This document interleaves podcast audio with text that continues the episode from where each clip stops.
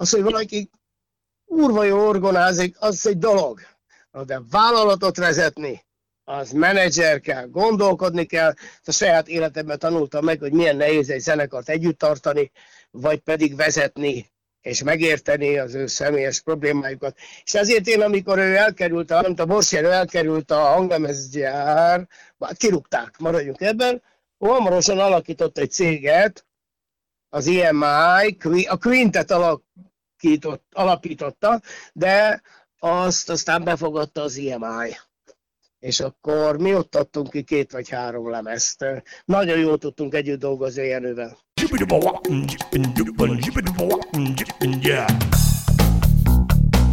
Üdvözlöm a hallgatókat, ez itt a 24.hu rendszerváltás podcastja.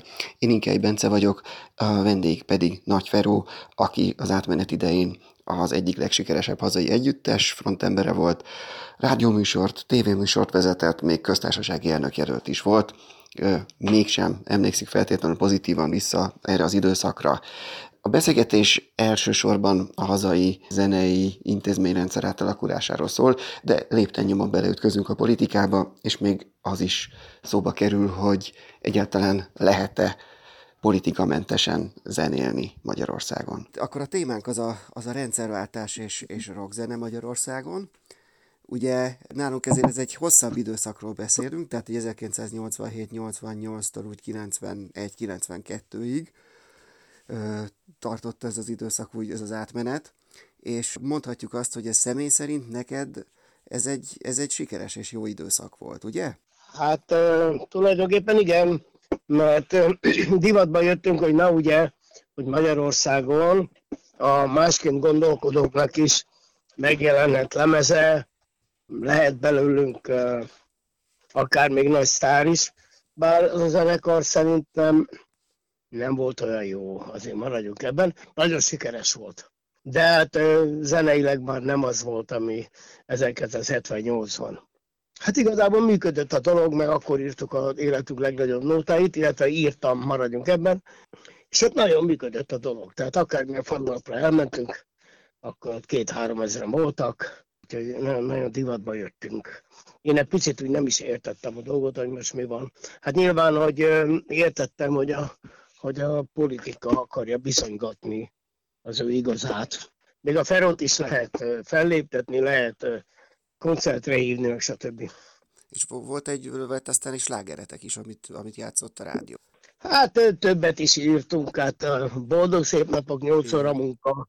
Nyolc óra munka egy darabig be is volt tiltva, mert hát nem volt betiltva, csak nem lehetett felvenni, hát nem tudtuk felvenni uh-huh. lemezre. És igazából akkor sikerült, amikor, amikor a, ha jól emlékszem, akkor a EMI Quint tel sikerült megegyezni Bors Jenővel.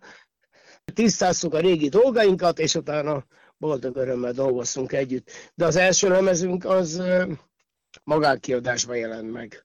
Még mindig nem. Ez 1988. Igen. Még mindig nem állami kiadásban volt.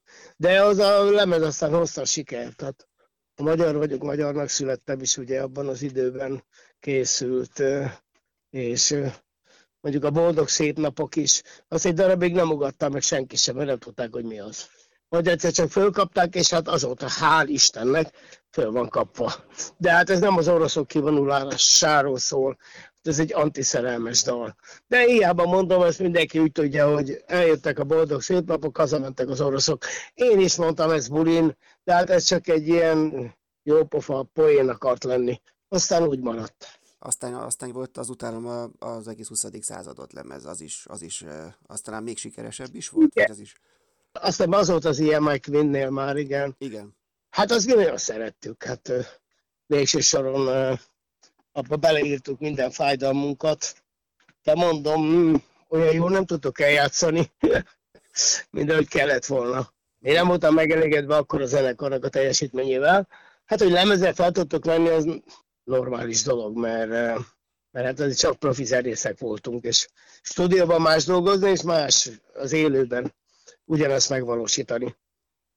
Az egy nagy sikerű lemez lett, hát talán életünk legsikeresebb lemeze, amit, eh, amit mondhatunk rá. Igen. De aztán utána utána mi történt? Utána már nem folytatódott ez a sikerszéria?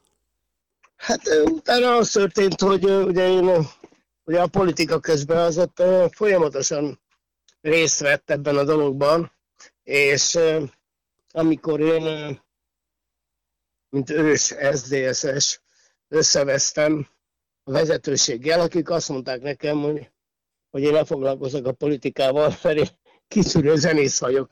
De hát ez előtte több mint tíz év, nem, tíz évvel előtte mondta Erdős Péter is nekem, és akkor én úgy elcsodálkoztam, hogy a világ soha nem fog megváltozni.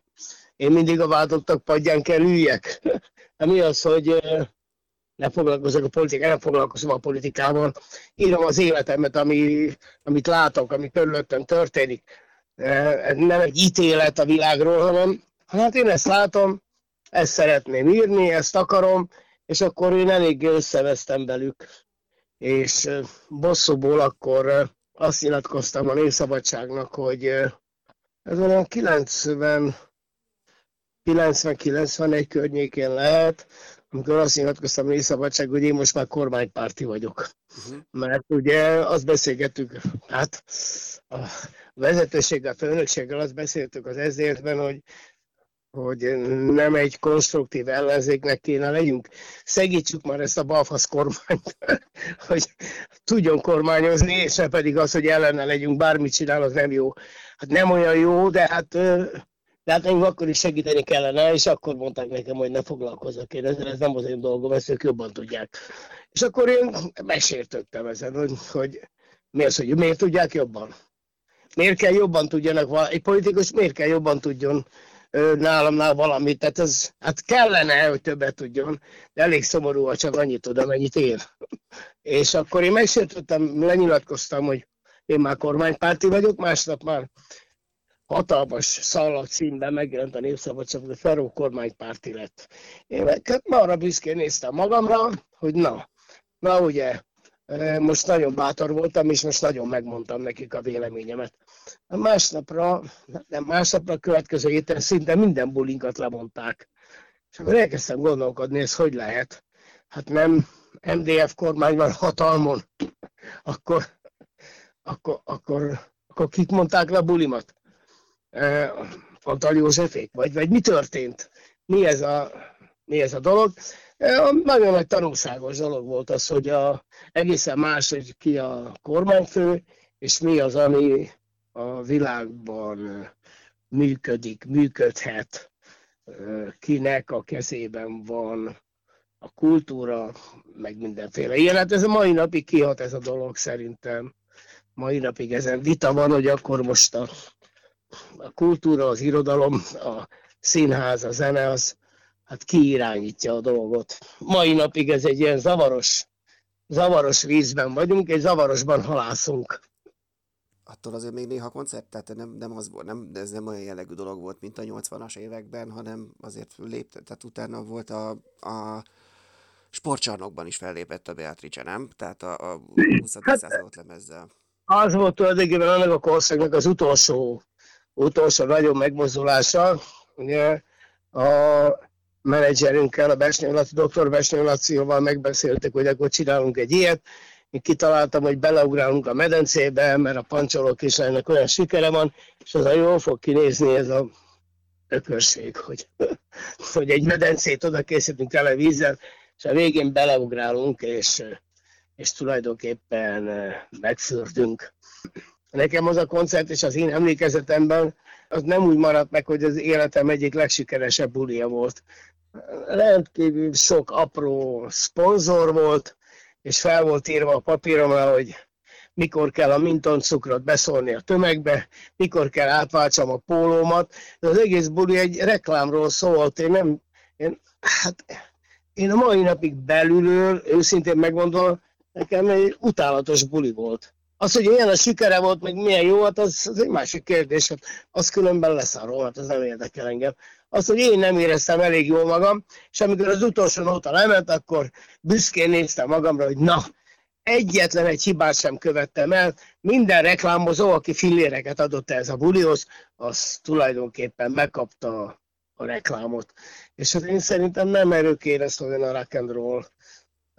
attól függetlenül, hogy hát, hogy már, ma már teljesen megszokott, hogy, hogy jön az üzleti élet, jön a kapitalizmus, és beleköltözik a rock'n'rollba. Hát, mit lehet tenni?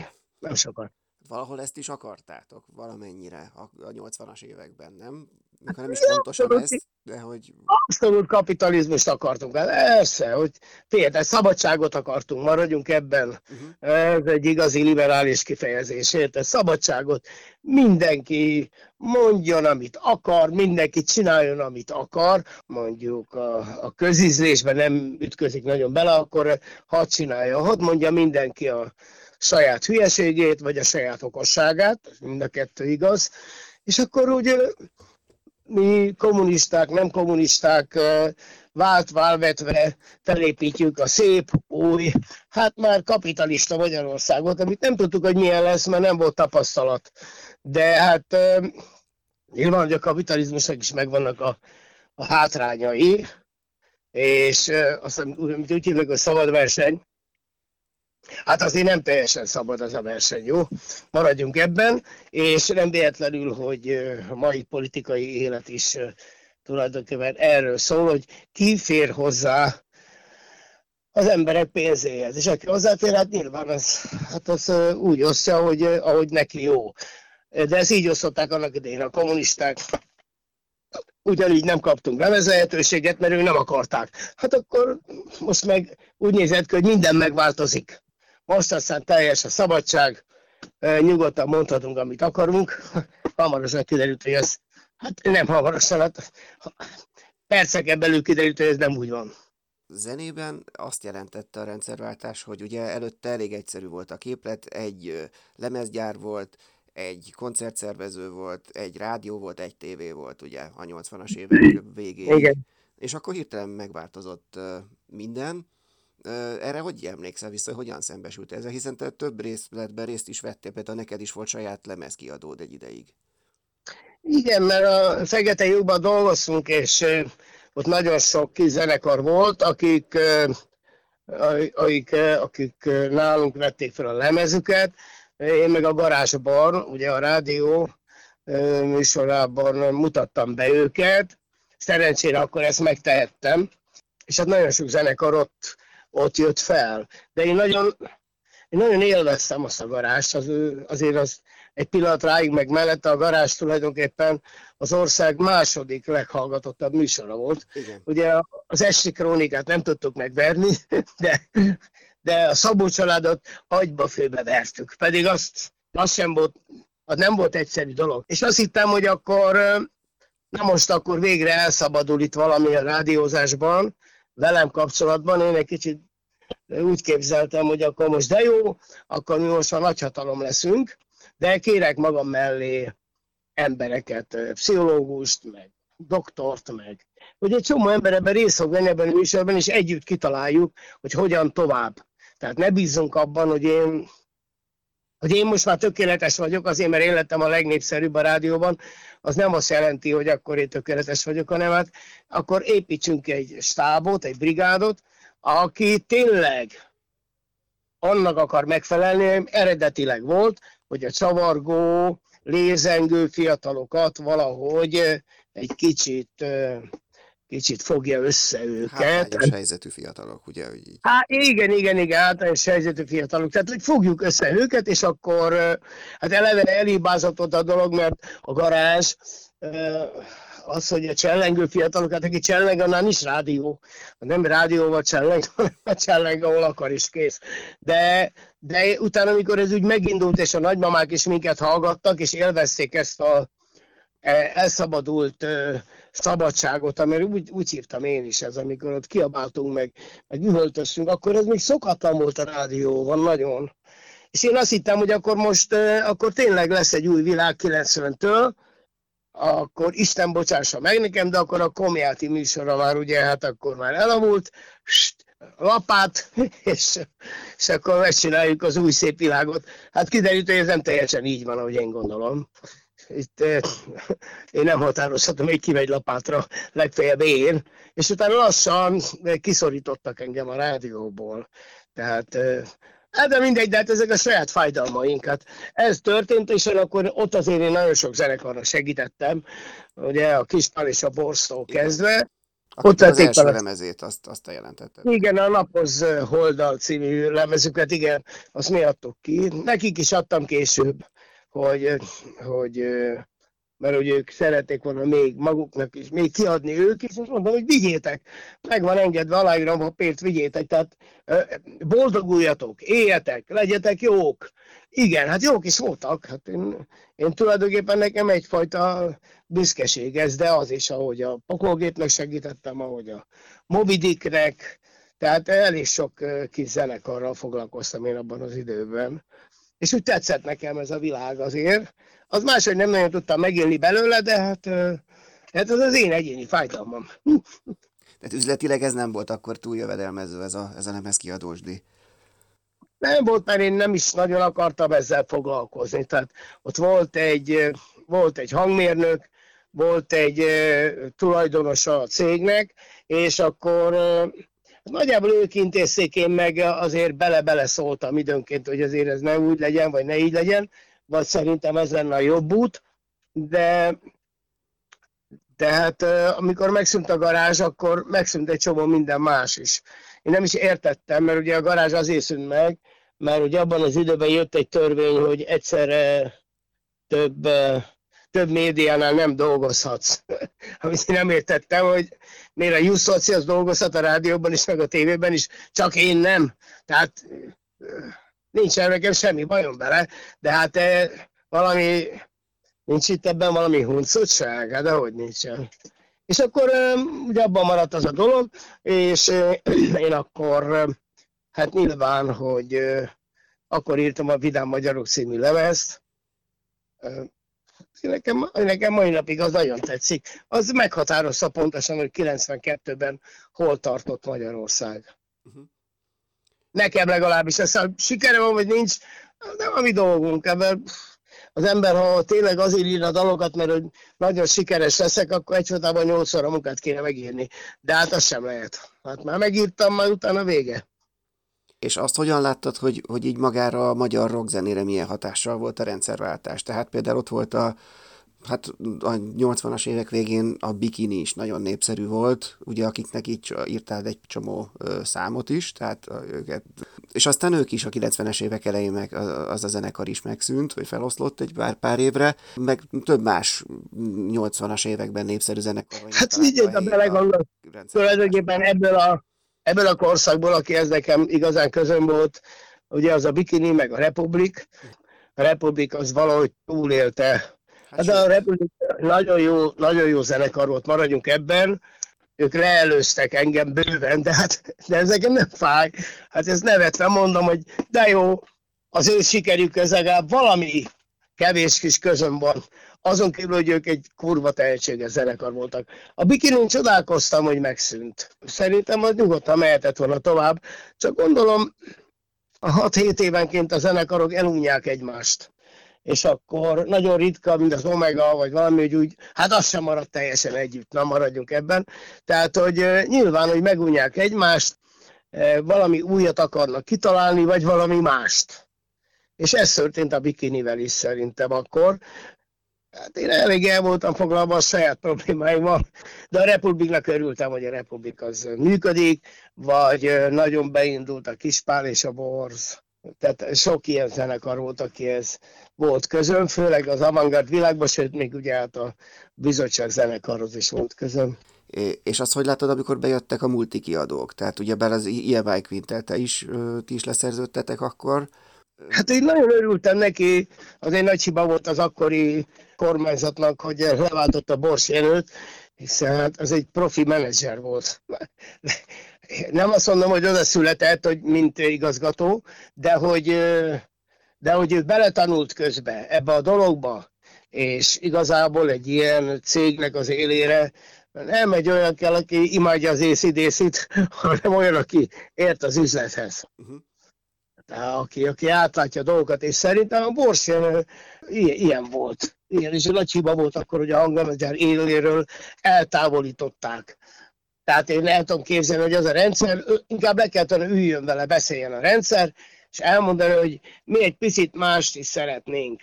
De nem az, hogy beültet oda egy izét, egy, egy kántort, vagy nem tudom ki volt azok, nem emlékszem a nevére, de, de beültetett oda egy organistát.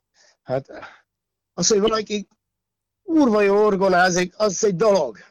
De vállalatot vezetni, az menedzser kell, gondolkodni kell.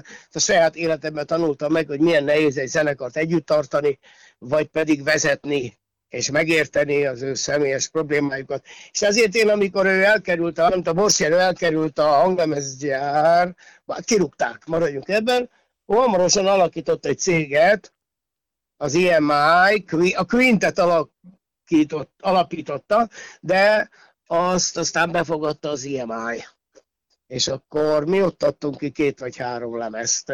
Nagyon jól tudtunk együtt dolgozni Jenővel. És akkor félre is tudtátok tenni a, a korábbi ellentéteket, vagy hát sérelmeket? Jenő az egy óri, óriási faszom volt, mert engem egy nagyon halkszabú ember volt, behívott engem, hogy menjünk be, hogy beszéljünk. Nem azt mondta, hogy már lemezt akar kiadni, menjünk le és beszéljünk. Leültünk, beszélgettünk egy jót, ahol a, a régi sérelmeinket, azokat félre tudtuk rakni. Sőt, amikor uh, utána nem sokkal a, a Magyar Rádióban nyilatkozott rólam Bors Jenő, és azt mondta, hogy 1978-ban a Beatrice az radikális reformokat akart végrehajtani Magyarországon. Mi ezt nem akartuk, mi lassú lépésekben akartunk haladni. Mi kommunisták, mondta így. És erre, hát azt kell mondjam, mondta ő, képzeld el, bevallotta, hogy hát valószínűleg nem. Azt mondta, hogy, hogy a ferróéknak volt igazuk, nem nekünk. Akkor kellett volna radikálisabban lépni és csinálni a, a reformokat, a rendszer, hát rendszerváltozásra még szó nincsen, de reformokat.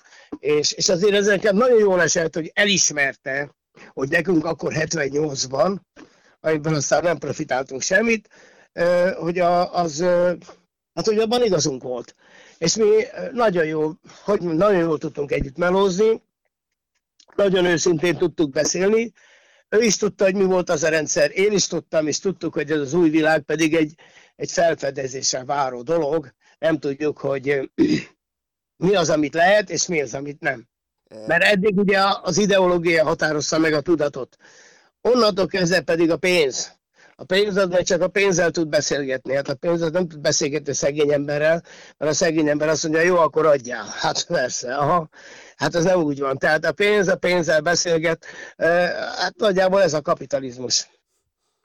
Hát Erdős Péter ugye pont a rendszerváltás kellős közepén halt meg. Vele volt valami utolsó beszélgetés, vagy, vagy vele nem, nem volt ilyesmi? Nagyon érdekes, hogy mi a Péterrel, mi, mi nem voltunk rosszban. Tehát nem tudom, mindig amikor visszagondolok, akkor mi általában kellemesen csevegtünk, amikor még nagyon nagy főnök volt, akkor azt mondta, hogy állambácsi ezt most nem szeretné. Nem azt mondta, hogy ő nem szeretné, hanem hogy állambácsi ezt most, most nem szeretné, de utána a 1989-ben nyilatkozott a nagy királyi televíziónak, hogyha tehetné, akkor ő még most sem engedni meg, hogy a Ferónak lemeze legyen Magyarországon. És engem beírtak a tévébe rá 5 vagy 6 évre, hogy nézzem meg, szembesítenek egy nyilatkozattal, és, és akkor ott láttam, és akkor döbbentem rá, hogy engem Erdős Péter egész életében gyűlölt. Fogalmam sincs miért. Pedig hát és szerintem normális beszélő viszonyban voltunk. Sőt, amikor följelentett egyszer a Bors Jenőnél, akkor a Borsjenő behivatott a hanglemezgyárhoz, pedig én nem tartoztam a hanglemezgyárhoz, behivatott, és be is volt a szarva egy kicsit, hogy most mi lesz, és nevetve fogadott, hogy mi volt tegnap itt a Friderikus showban, mert a, jött a Péter, és feljelentett téged itt nálam. És mondom, hogy semmi, hát tulajdonképpen kibékültünk. És ő, ő is nevetett, mert látta, hogy Szóval ő is látta, hogy a Péterrel már nem lehet megvalósítani az új világot, meg a rendszerváltást, meg semmit. Volt a garázs mellett neked egy tévéműsor is rövid ideig, a Rokkalapács. Jaj, de szerettem! Azt, azt hogyan jött? Az úgy volt, hogy a Wilper Timre, aki Anglemezernak a milyen, valamilyen szerkesztője, főszer, valami szerkesztője volt, ővele kitaláltuk, hogy ezeket a zenekarokat, amiket kiadunk, vagy egyáltalán szeretnénk, hogy működjenek, ezeknek csinálunk egy, egy műsort. És akkor ott együtt találtuk ki a dolgokat, együtt, hogy mondjam, én nagyon élveztem, hát, hát abban az időben azt gondoltam, hogy én már mindenhez értek a rádiózáshoz is, meg a tévéhez is. Ma már megkérdőjelezem ezt a régi, régi gondolataimat, de, de én azt nagyon szerettem, azt a műsort. Uh-huh. Ha már a politika is belekerül a dologba, akkor nagyon érdekes, hogy amikor én ugye nemrégiben, nemrégiben több mint egy éve kaptam egy belépőt a rádióba, a Kurigundába, úgyhogy nekem most van állandó belépőm, és erről az jutott eszembe, hogy amikor a Horngyuláig győztek, akkor mentem be a rádióba, még ugye a Törzsepalotába, és viccesen mondtam ott a beengedő embernek, a biztonsági őrnek, hogy te az én belépőm még jó, mert ugye két nappal azelőtt győztek a, a, a komcsik. Nevet mondta, hogy hát miért lenne, miért lenne jó. Mondom, figyelj, de nézd már meg. És röhögtünk mind a ketten, tehát vicc volt, de én nekem olyan érzésem volt, hogy hogy, hogy itt valami nem stimmel, odaadtam neki a belépőt, elővett egy nagy könyvet, hát akkor még nem volt komputer, elővett egy nagy könyvet, elkezdte lapozni, és azt mondja, te, nem érvényes már a belépőt. Én meg teljesen ledöbbentem, hogy a rendszer, ahogy megváltozott a rendszer, azonnal lecsapott rám is. Hát ezek után hogy, hogy legyek én velük szimpatizáló ember? Hát sehogy nem tudok. Hát nem is értem, hogy a, a rokkalapás ez nem egy politikai műsor volt. Nem, csak azt mondták, hogy a vége. Hát mindegy, ez a, ilyen, mindig az egyéni fájdalmaink a, leg, a leg, legjobbak, amit el lehet mondani. A koncertszervezés is egy fontos monopólium volt, amíg létezett az országos rendezői iroda. De most az megszűnt, ezt, ezt, ezt, ezt, ezt téged például hogy érintett véletlenül te zenekarodat? Hát minket sehogy, mi velünk, velünk nem, minket nem foglalkoztattak. Tehát nem is volt, hát, amikor... nem is volt veletek kapcsolatotok előtte sem?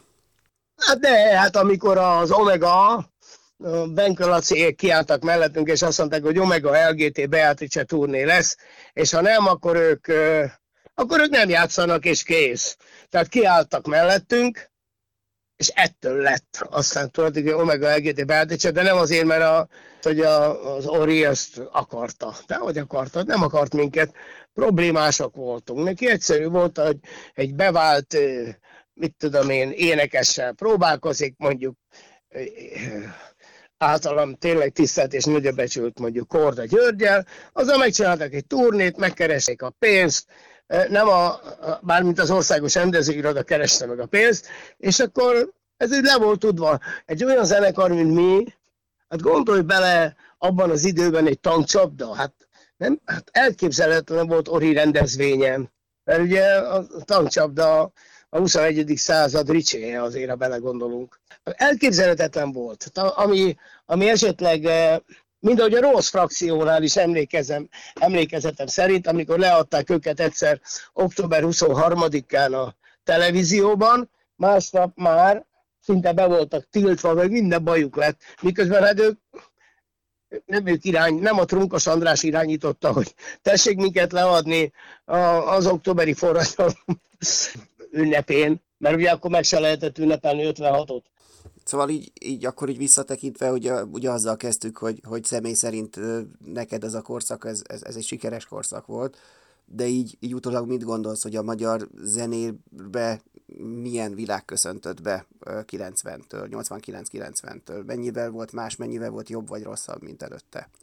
Hát igazából nem lett jobb. A pénz határozta meg a tudatot, és nem lett jobb. Tehát aki, aki addig a tűz mellett ült, annak továbbra is volt más nem legalább a parázs, ahol melegedett, aki meg nem, azt meg hát minden rendszer a megbízhatatlan embereket nem fogja támogatni, nem fogja szeretni, és ettől, ettől nyilván csak partizánkodni lehetett, tehát hogy, hogy valahogy próbáltuk túlélni ezt a korszakot, a mi éppen kezdve mindenfélét próbáltunk, hogy, hát, hogy valahogy életben maradjunk, mert azért ez mai napig így van, hogy aki nem dörzsölődik a politikához, az nem is fényesedik. Tehát tudomásul kell venni ezt a világot, amit körülöttünk van, ez egy realitás, ehhez képest kell megtalálni a saját gondolatainkat, a saját világunkat, a saját, hát nem versenyket, dalszövegeinket, Hát ehhez kell irányítani, ehhez kell igazítani mindent, tehát mindig oda kell igazítani mindenhez. Egyébként ez, ez egy utopisztikus elképzelés, hogy a politikát teljesen mellőzve is működhet egy, egy népszerű zenekar? Nem, ha van elég pénzed, akkor simán tudunk működni. Akkor tulajdonképpen ki tudunk cseszni a rendszerrel. Csak hát el kell tartanod 20 embert. Uh-huh. Hát az egészen más dolog, amikor a 20 emberre most még nem vettem bele a gyerekeinket, mert van egy csomó gyerek is ebben a zenekarban. Hát hol van? Ez, hát, tulajdonképpen miről beszélünk? A független sajtóról, meg a függetlenségről beszélünk. Hát figyelj, de ilyen, ilyen nincsen, hogy független. Nincs független. Hát én például marhára függök magamtól, és az sem egy egyszerű dolog, hogy, hogy állandóan más gondolataim támadnak, mint ami kellene. Tehát független, az ilyen nincsen. Na most az, hogy függetlenül a politikától működjön egy zenekar, hát az lehetetlen. Hát nincs rá példa. Van, aki kikiabálja, hogy mi nem, mi nem politizálunk, nem is vitte semmire. Érted? Nem vitte semmire. Vagy pedig egyfolytában kussol, hallgat, és nem mond semmit. De az igazán profi nagy zenészek azért valahova odaállnak. Nem azt mondom, hogy melszélességgel, de úgy, úgy jelzik, hogy én inkább ez vagyok, én inkább az vagyok. De olyan, hogy független ilyen nincsen. Tehát az, az újság az enyém, akkor megkérlek, hogy azt írjál, amit én akarok, jó? Vagy amit én gond, ami, ami nem ellenkezik az én gondolataimmal. Írd azt, hanem, hát sajnos akkor ki vagy rúgva. Hát ez nem függetlenség. Az igen, az tényleg kurva jó lenne, lenne valahol egy ilyen nagy-nagy pénzes zsák, és abban azt mondják, hogy figyelj, holnaptól azt csinálsz, amit akarsz. Azt fikázol le, akit akarsz. Itt a szabadság. Na de hát akkor is szerintem az embernek meg kell felelnie egyfajta közízlésnek, akkor az emberek úgy hülyék, ahogy vannak, akkor azt valahogy úgy rendbe kéne tartani, hogy, hogy ne legyenek annyira, van egy színházi mondás, hogy a közösséget nem lehet eléggé alábecsülni. Hát van itt egy csomó dolog, amit tudomásul kell venned. Ettől nem lesz soha az ember független, vagy hogy amit gondolok, akkor azt fogom mondani.